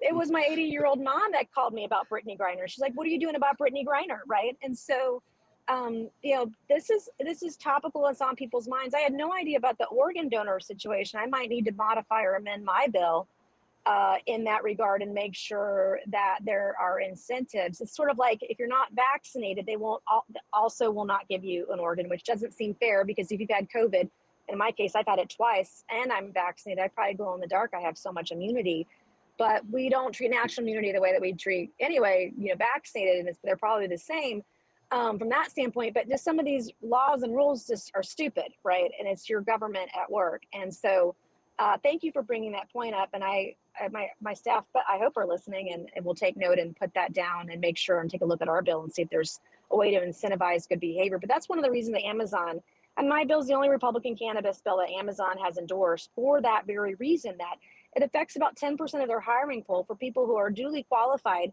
to do these jobs. And that's about 100,000 people that they could employ if it were not for that discrimination. And they those individuals should not be discriminated against if they're qualified for that work. And, um, you know, that's really important as well that that uh, people who can uh, should work in any job really even Well, if they have a medical card Representative, let Folks me have ask, asked me. Go, go ahead, Chris. yeah, Representative, let me ask you because we're talking about um, you know these unforeseen side effects of moving forward with Mhm. legalization. Uh, one of the things that w- w- was really prevalent was how many qualified people were denied security clearance in the Biden White House or Biden administration for past Yeah. cannabis use or even legal cannabis use. You know, um, I, I totally understand coming from a national security point of view that Yeah. maybe giving someone top secret clearance who has to go to a weed dealer is not necessarily the, the, the right move in the interest of national security. But if we're saying someone can go to a legal dispensary, why should people be denied security clearance when they're utilizing a legit medicine and going to a legitimate establishment? you're right certainly if it's used for medical right i mean if people are doing opioids to cure their pain uh, and being addicted to that the, the same rules should apply then correct and that's not the way that it works again is another issue with the way we're, we're dealing with cannabis So I have to ask you, you know, um, your predecessor, who who you uh, you know beat in the last election, voted yes on the MORE Act. Can your uh, Mhm. Handily. constituent- the constituents of your district counter your vote for the MORE Act this go round? we're we're still working through it um and you know i haven't made a decision yet i i am gonna if there's an opportunity we're working with my staff on this i would like to try to amend the more act uh, when it comes up this week if we're able to and include some provisions uh, that are included in the states reform act and if we can get a little closer to that um, then that would be something that I would support. It needs to be it needs to be more bipartisan than it is right now. And the taxes are kind of high. You're talking about five percent, and then over a couple of years going up to eight. And the last thing you want to do is incentivize a black market and, and continue to incentivize illegal behavior. I would like to see more sort of regulation around treating it more like alcohol um, and having that framework, which does not exist currently in the MORE Act. I think that would be really important. And incentivizing some of the, I know a lot of the funding is going to social equity programs, but looking at ensuring that law enforcement, like uh, community policing programs, have some investment there. Our veterans that have PTSD, ensuring that we incentivize that uh, cannabis isn't sold to those under the age of 21 except for medical use just a couple of things and we're looking at maybe trying to do three or four uh, amendments to kind of bridge that gap because i don't care who does it democrat or republican as long as it gets done it's done in a way that doesn't make or exacerbate or worsen illegal activity today and so that's kind of we're working through that now and um, trying to see what they may be open and willing uh, to work with us on. Just just some modifications, small parts that I think will make a big difference. Well, Sort you, of, you know, now, one of the things I saw in this bill that were I, one of these things in the bill that I thought was really great was the small business uh, issues you have in regards to here. Mhm. I mean, like the- the, bill that, that Booker and, and Schumer put out, it, it is almost like a gift to big business. That we're, we're working to see these giant corporations taking over the cannabis industry, which we don't see as being necessarily a positive move because there are so many people Right. who have been impacted, who are social equity a- applicants, who are totally blown away from the whole industry if they have to have Yeah. a five thousand, a five million dollar retainer and grow vertically and things of that sort. But here you talk about small business loans, uh, having immunity and things of that sort Yep. for cannabis. Yep. It's Yeah. kind of a stepwise fashion towards the SAFE Act, and I, I really applaud you for that. Yeah, and the other thing is that Schumer and Booker haven't filed a bill yet. And so we're sort of scratching our head wondering if they are going to find a bill. And is there a way to merge all three of these pieces of legislation together in a way that that that has true bipartisanship? You can't do this one-sided. You've got to be able to work together and and and don't get me wrong, I'm I'm a conservative, right? But I work with Democrats on issues where we agree because I know that that is the way forward on so many issues whether we're talking about cannabis whether we're talking about ukraine whatever the issue is. And then my first year in office I've passed like four bills. I've done civil rights work i've done security work working on issues veterans affairs. I mean americans expect particularly right now when the place is so damn divided and vitriolic and as y'all know i had to delay this interview today because of a threat uh, a credible threat that i got uh, it looks like someone potentially in my district um, and it, that's where we are today and that's just not okay and we've got to have leadership that, that says hey the 10 or 20 percent of places where we agree it's the american people the people that hire this job. Now, is there any companion bill right now for 5977 in the Senate, or uh, are we going to uh, go with, we are look, so we we've been approached by u.s senators both republican and democrat on states reform act uh, for companion legislation. And so i'm going to cards close to my vest right now um, but it, it, i'm pretty i'm pretty excited about it. And so we may have some options. And i don't want it to go to a senate graveyard. I'm not interested in that. This is something that i know that can get done with someone behind it that will work hard to achieve that end.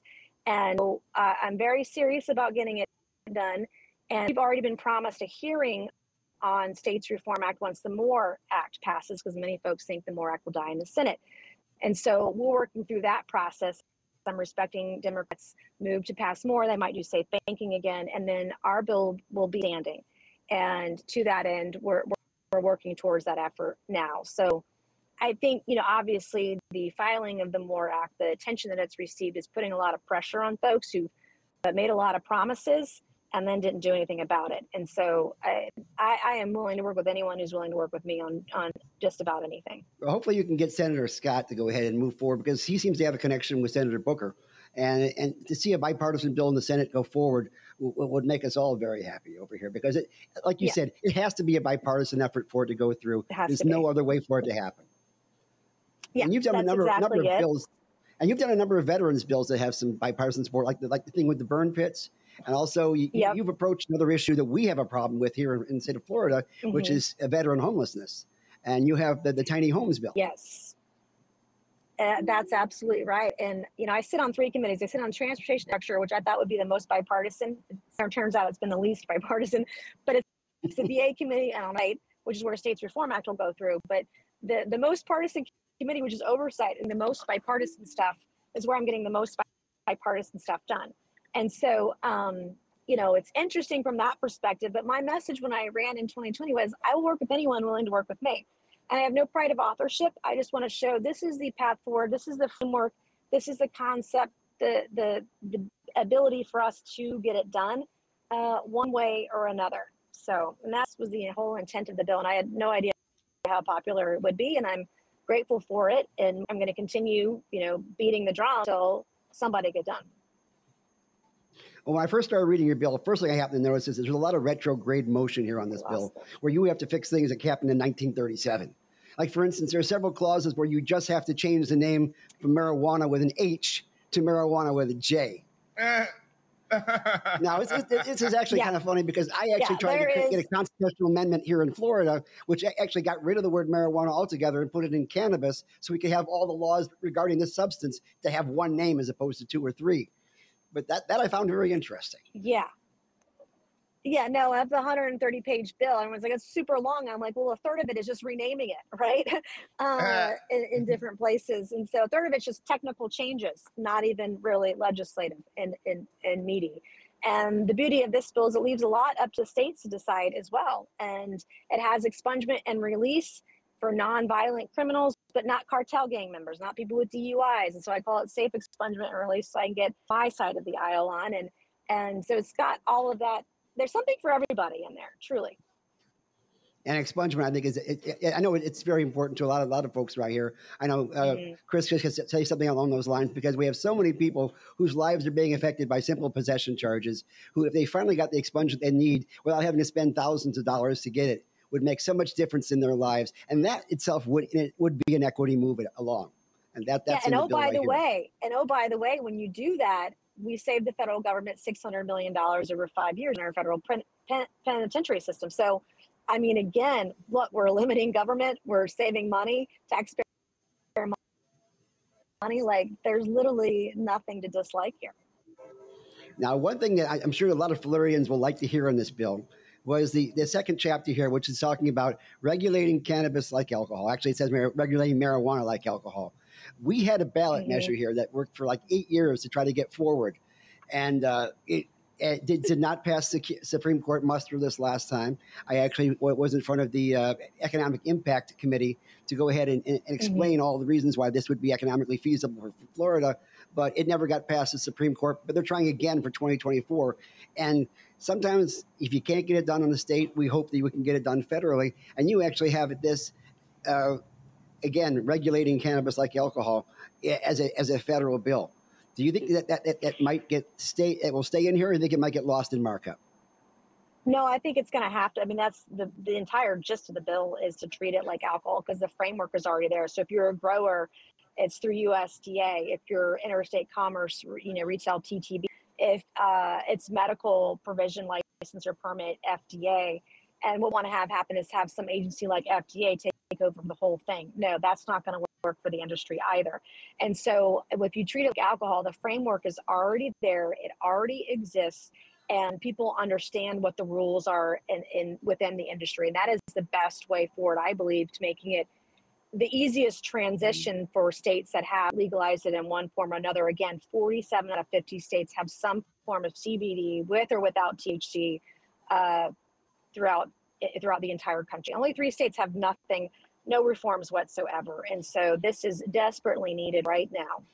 Nebraska, Idaho, and uh, Kansas. Kansas. Thank you. And what- what- Mhm. Is, is that because of the amount of corn and potatoes they grow? You think that's something have something to do with that? I'm not. Sh- I'm not really sure, but again, you know, in order for it to get bipartisan support, you got to allow states to say what provide what they want to do or not. And and uh, you know, I'm I'm cheering on my home state of South Carolina, but we've got you know like our state party chairman, which is trying to actively work against it, with being very much misled on our medical cannabis reform. And it's sort of like, nah, we've got Republicans that are leading on this effort. We should not have we should not have Republicans getting in the way of other Republicans doing what's right for the state of South Carolina. And I, I know overwhelmingly State Senator Tom Davis is going to prevail. and and so uh, and I'm watching that very closely to see how that happens and how they move forward on that. But it's just it's important that we do it the right way, and this this allows the framework for states to do what they're already doing and ensures we capture a multi-billion dollar industry as well and provide just this regulatory framework for them to safely do business legally as they already are. Well, Rep Mason, This- you you have been a, a, a, you know not just a force for, for reforms on cannabis, Yeah. but you've also been a, a voice for the environment and standing against offshore drilling. You know, uh, we've seen the, the the horrors of offshore drilling and how a bad oil rig can go south here in Florida. I know you Yeah. stood against in South Carolina. You know, the fact that we can grow hemp and turn it into a biodiesel. We just talked about those three states that still have nothing on the books, but those three states are a breadbasket. If we grew hemp in those states, we could have bio, clean biodiesel energy and be, you know, energy self-sufficient in this country. And Absolutely. without damaging our environment, without having to go and ruin our beaches with offshore drilling, uh, I don't get how how anybody from any political party uh, can't see the value in that. You know, Yeah, and you make it you make a great point as well, and that's something especially we're looking at. Now everyone's really well aware of how uh, Russian oil and gas funds uh, all these invasions and war crimes and genocide at the hands of Putin. And I think that you know, in terms of uh, how we move forward with energy, making our country energy independent, that should be on the list of things that we look at and do, and have a plan, a strategy to have a plan for long term. Well, one other piece of legislation moving that I, I found interesting, you know, I know that your bill deals with federal uh, records Mhm. and expungement. Um, the HOPE Act, the Harnessing Opportunities by Pursuing Expungement Act, that uh, Congressman Joyce and and and Congresswoman Ocasio Cortez is sponsoring. Um, uh, uh, what's your opinion on that bill? Do you think that's something we should help empower states to to you know, uh, especially ones that have legalized it uh, to to expunge people's records? Yeah, for sure. As long as they're nonviolent and don't include, you know, DUIs or uh, cartel gang members. My only, my biggest thing is making sure that those who've been harmed by this awful war that's been unsuccessful, innocent victims, that we're not including violent uh, offenders like cartel gang members. Understandable. Understandable. You know, we were talking about that earlier. The war on drugs is the longest waged war in American history, and it's been a war on its own people in many ways. And, and it's Mhm. like, how do we, you know, like how do we, you know, how do we exit this war? You know, with dignity, with respect, and also paying attention to the damage that we've done to our own people in this country. Right. It's been a very long, very expensive, very harmful war on a plant. And and I'll and I'll reference it again today. I'm going through this issue, and you know, a, you know, a uh, a teenager who can't yet drive, uh, having access and getting high before going to school every day. So clearly, it's not working and hasn't uh, hasn't ever since its inception. And we need to do a better job uh, in that regard. And for folks that use it medically or for any other reason that they want to, if it's legal in their state, then they should it should those businesses should be able to operate legally.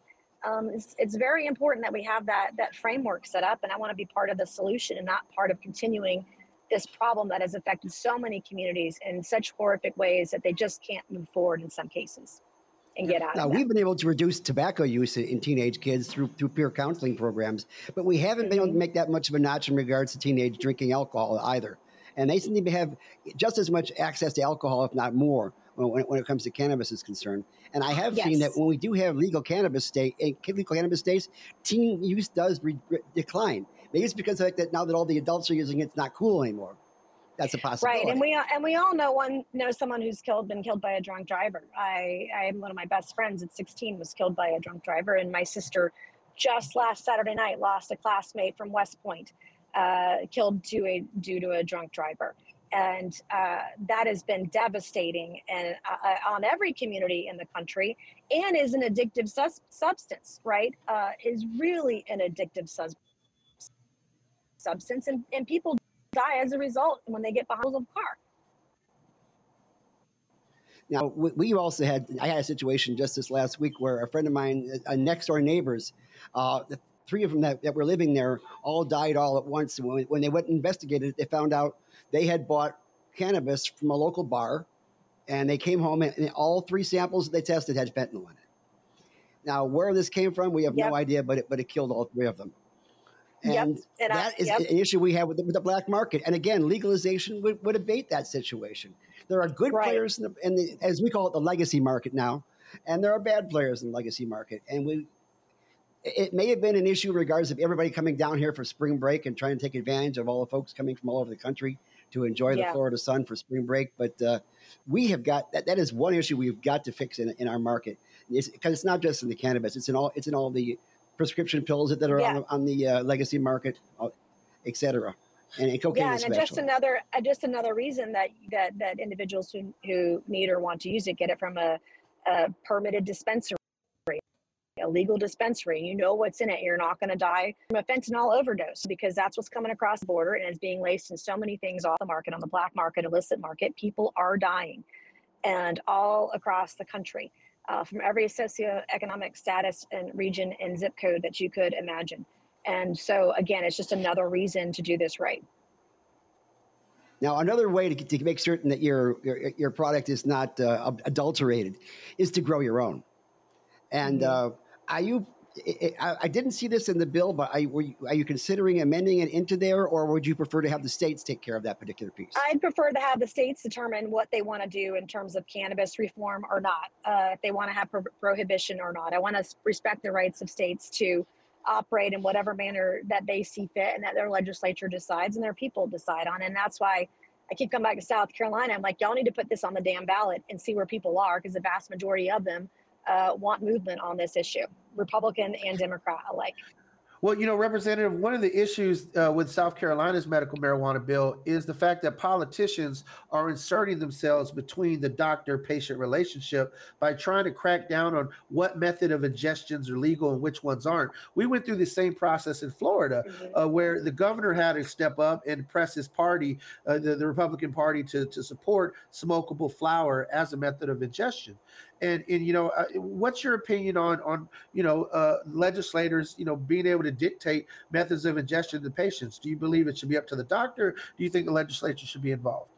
Well, I think it should be up to your physician who's prescribing it. But if that's what it takes to get it passed in South Carolina, then then then so be it. It's better than nothing at all. It's better than someone getting it on the black market and dying because fentanyl is in it, um, and would certainly help uh, alleviate up to 17% of opioid addiction, opioid addiction related deaths in the state of South Carolina. We have a massive opioid addiction problem, and they get that you know prescribed directly from their doctor right? And then they go on the black market and get it off the street uh, when that prescription runs out. And so uh, this would go, any type of medical cannabis in the state of South Carolina would go a long way to helping alleviate the issues that we presently have and would save lives.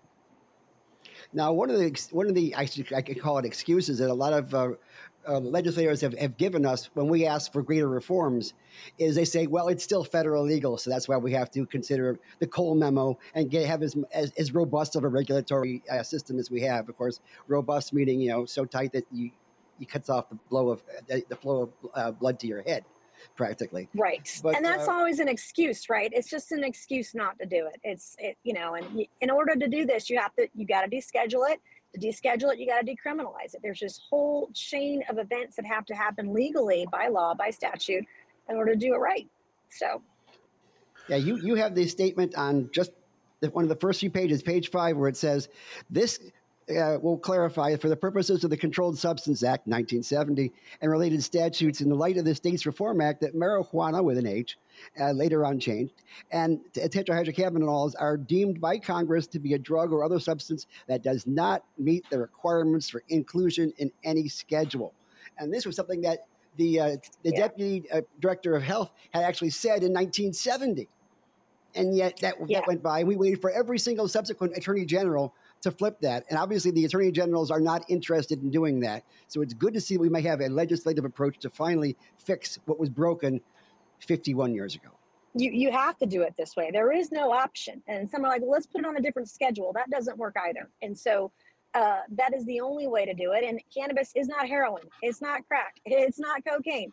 Uh, and has medical benefits that we need to understand better. Uh, we need more studies on it, and that's the only way you can do it is by descheduling it. And to deschedule, it, you got to decriminalize it. So it's all of it, you know, works together in that regard. And as long as the federal government isn't forcing it on any particular state, uh, the states will come around, and there are. I mean, they're already there. It's not like you're going to reverse course. Like that genie ain't going back in the bottle. So you might as well provide the framework for it to be safely done uh, in every state that already has it.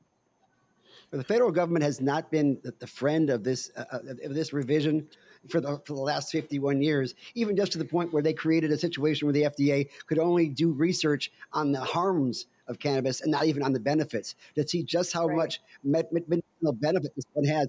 We happen to have a lady here in the state of Florida who's had ALS since 1986. She just turned 71. She's the longest living ALS patient in the country, and that is solely because of the fact that in 1989 she came here on vacation actually to, to save up her, her, her muscle relaxants and possibly commit suicide. And somebody gave her a, uh, a joint of uh, very strong cannabis we had in Manatee County, and she actually felt her her, her disease abate. It actually stopped Wow. at that point in time. And that, and even the American ALS Association won't, won't even approve of that because they say it's federally illegal and we can't move forward. And yet here we have a cure for something everybody thinks has no cure. And I think that there's many literally, cures. it literally can save lives. Even the most recent study, there was a study that came out last week that said, "Hey, there's no medical benefits except anxiety and sleep." And it's like, well, we need to have multiple studies, and even then, that saves lives, right? And it's just like, come on, guys, you know.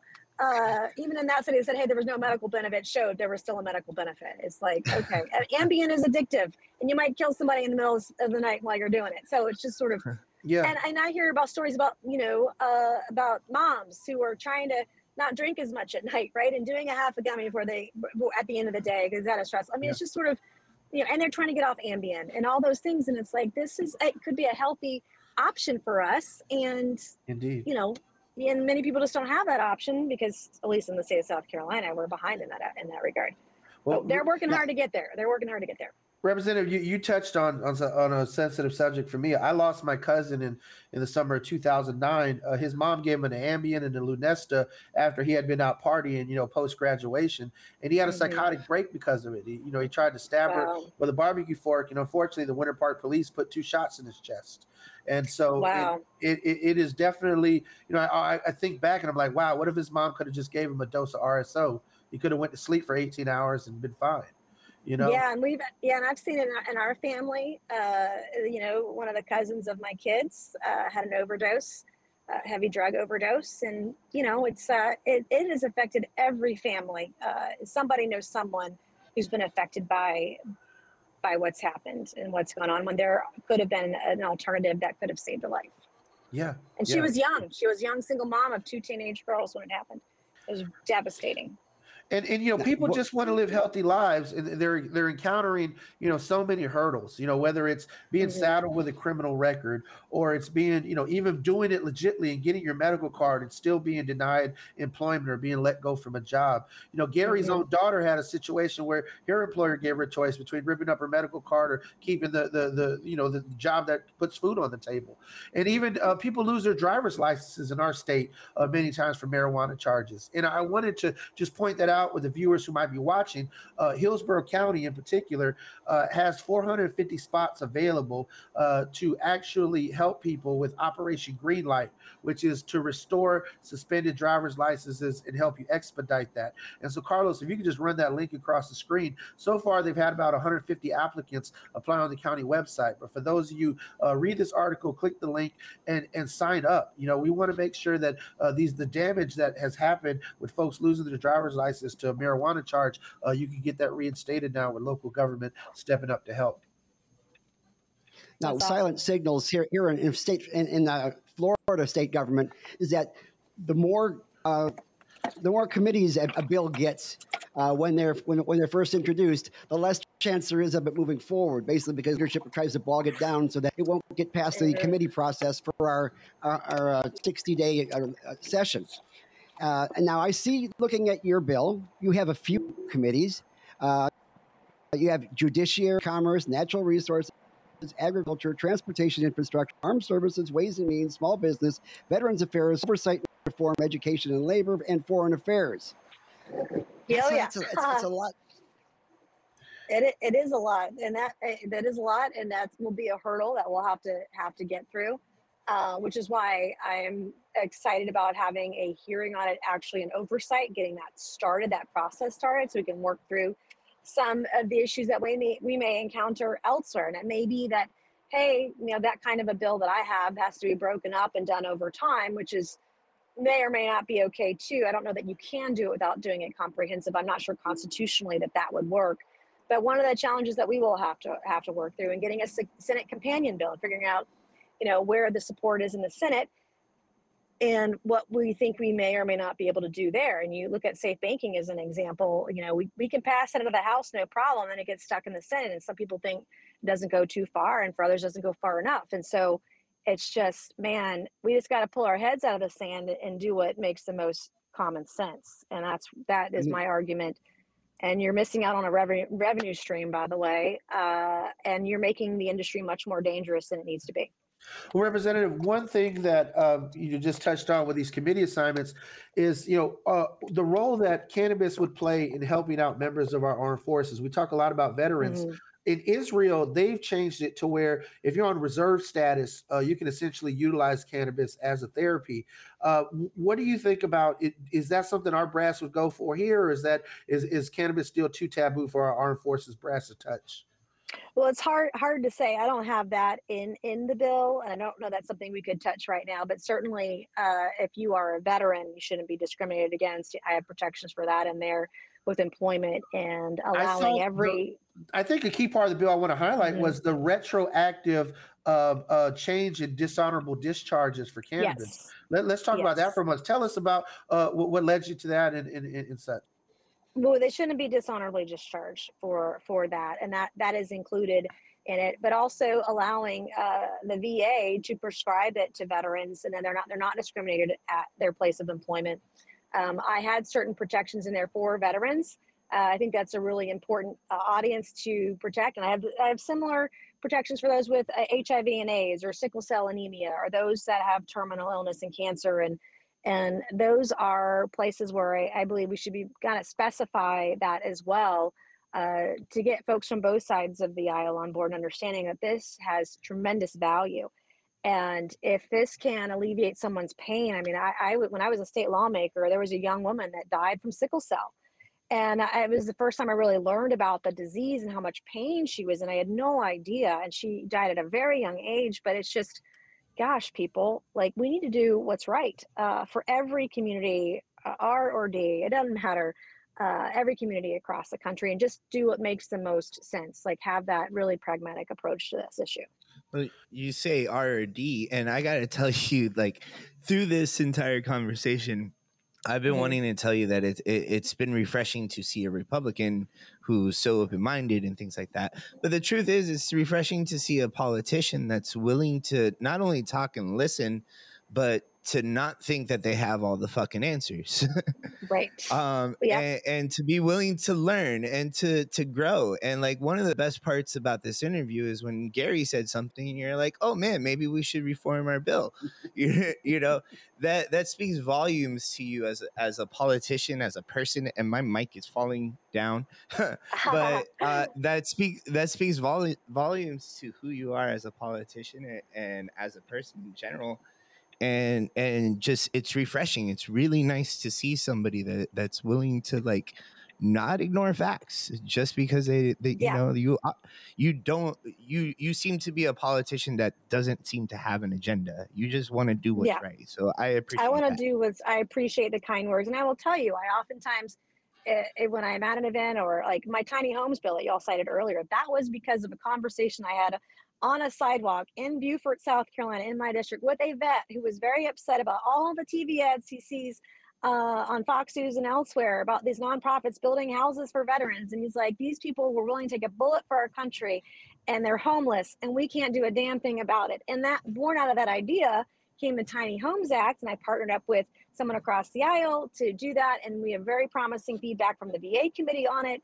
But I do try to listen, and I don't know everything. I'm like, I kind of joke, I'm an inch deep and a mile wide, right? And I know a little bit about a lot and am trying to do my part because the reason I got into this gig, and I, quite frankly, I hate politics for a, a lot of reasons, especially right now because it's so violent and vitriolic and right now, and it can be dangerous, as I have learned in my first 14 months. Um, and so I want to listen to people and be an effective uh, governor and legislator because that's what I was elected to do. And I promised to, to do that. And so many times people will run for office, enrich themselves, or uh, don't do what they say they're going to do. You have members of Congress who literally have never filed a bill. You have members of Congress who will never pass legislation. And if you just pour gas on the whole damn place and light a match, you're never going to get anything done. And that is not what the American people need right now. And we're, we're seeing, you know, really going through trying times with inflation, uh, the Ukraine situation, the border situation, you name it.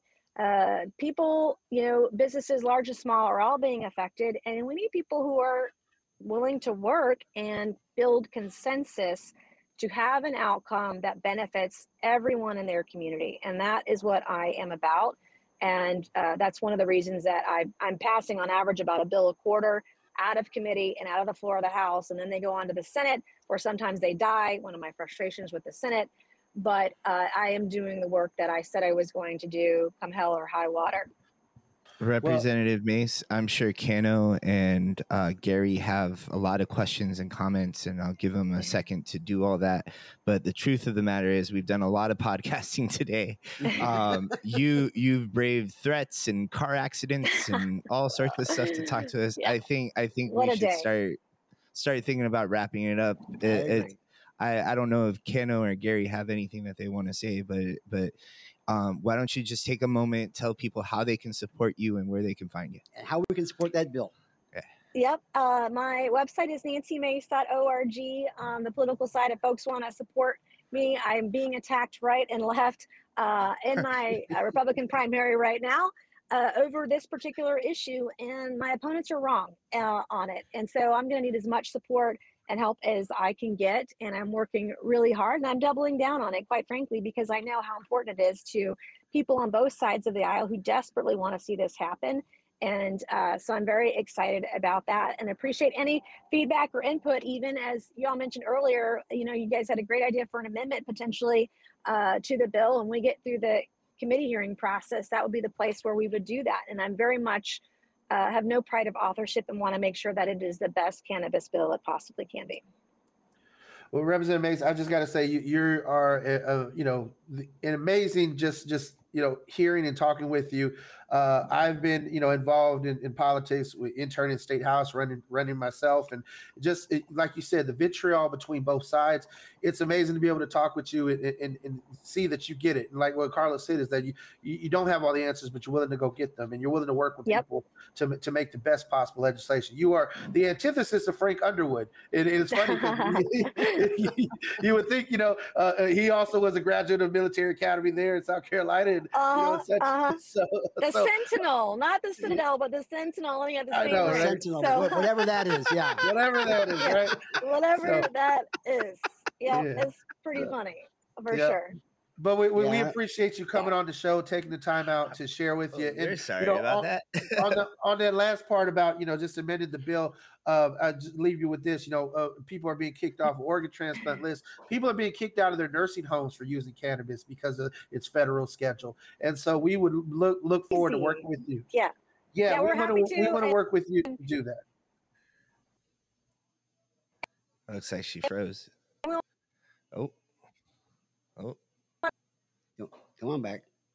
Yeah, her internet's To make like sure done. that, uh, yeah, y'all are in touch with my staff too, because those are Yeah, two great it's- places now. No, you're saying yeah, Okay, yeah, you're great. still Yeah, we can hear you. It's back. It's back. y'all have and y'all have a way to get in touch with my staff as well and you know i'm totally open to making it better and when i hear about those instances it's like man we need to incentivize states to not do that kind of shit like that's just wrong so i appreciate that input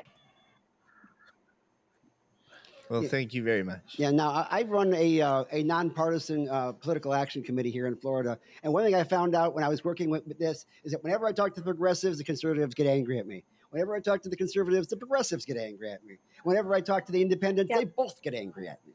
It's just like it doesn't seem to be any way around it. And yet, poll after poll after Yeah. poll, you've seen that cannabis is more popular in this country than Congress. Believe it or not.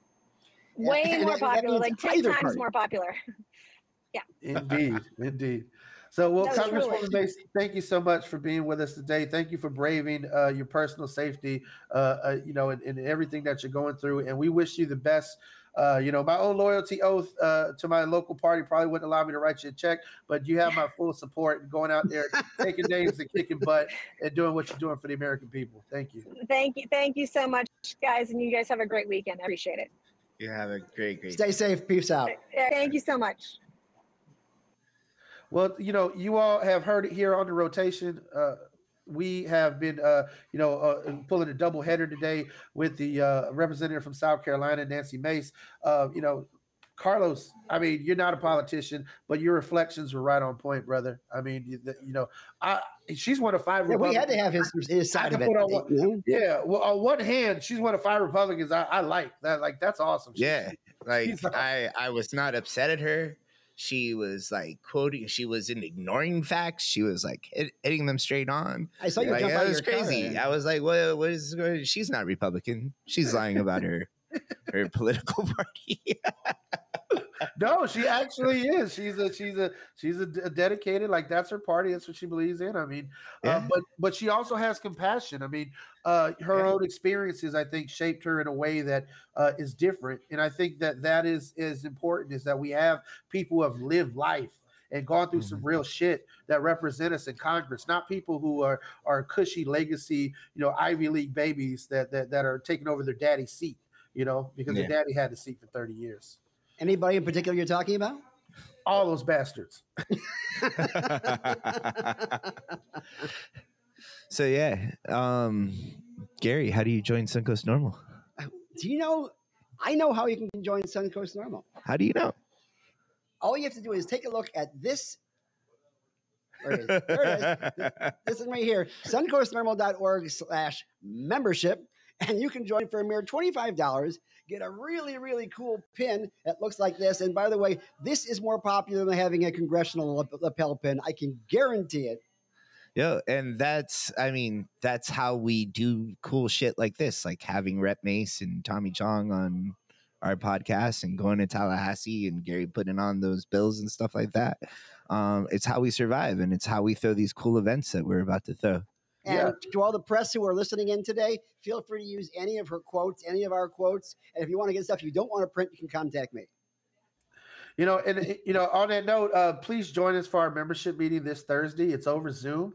Uh, real simple to, to connect with us. Uh, you know, get to meet our membership. Uh, have a really open forum where you can connect with other patients, other caregivers, other advocates, and of course, come to the Tampa Bay Cannabis Business Expo uh, next month, April 23rd. We still have some vendor spots available, going for only fifty dollars. So if you have a small business, if you're $50. hiring fifty dollars and you can come set up a table set up chairs set up a tent sell your wares uh, you know interview folks for a job at your small business. Uh, come on down. We even have know, uh, we were talking about uh No sesh, though. No sesh. we were we were talking about becoming a member and I, I don't think people realize if you're a member of Suncoast NORML you can get a table for just 25 bucks That's yes right. we have a member discount 25 bucks if you're already a member of suncoast NORML to set up a vendor table at the tampa bay cannabis business expo you want to be there you want to do it contact us uh, this is the last week to get your vendor spots in so get it done And how do you get on the on the uh, membership meeting this Thursday? Uh, it's over Zoom. You can go to our website, suncoastnorml.org, and you can go ahead and click the link to RSVP on the Zoom link to our membership meeting Thursday evening at 7 p.m. Eastern. and there's the website There you go. And, and, and you and scout around a bit. You'll you'll find all the extra, all the other archived episodes also of the rotation, so you get a chance to see us talking to all, all the greats like like Malcolm McKinnon and, and that, that forth. And speaking of that, program note. Who do we have next week, Chris? Well, next week we're going to be inviting uh, uh, your community activist Connie Burton, who is currently seeking an open seat on the Tampa City Council via appointment by the other council members. Uh, Connie has, has been an advocate uh, on the ground in Tampa for many, many years, advocating uh, for the African American community and really addressing the issues of uh, police misconduct and police brutality among our local community. And I'm proud to have Connie on and, and to discuss those issues and what her views are. Should she be the only woman appointed to the Tampa City Council? That would be cool. okay well bye everybody All right. Next, next week, Peace out, guys. Okay. One Two- more time. two hours of show today awesome Uno- bye everybody Una otra vez. double header. Mm-hmm. Oh, yeah. This has been the rotation, and you have been a part of it. you can be a bigger part of it by joining Suncoast NORML. Suncoast NORML is a organization that can help you make the change that we all need. Go to the Suncoast NORML website and become a member because that is how you become part of the change. You can find the Rotation podcast on both SoundCloud and iTunes, but you can always join us in the rotation at suncoastnorml.org. At that very website, you can join the cannabis movement by becoming a member of Suncoast NORML, gain access to cannabis events, cannabis info, NORML's legal network, and even a free membership to National, all by joining Suncoast NORML. That website again is suncoastnorml.org. You can also find us on social media at Suncoast NORML. Uh, find us on both Facebook, Twitter, Instagram, and YouTube. And thank you, Gary, and good night. Good night.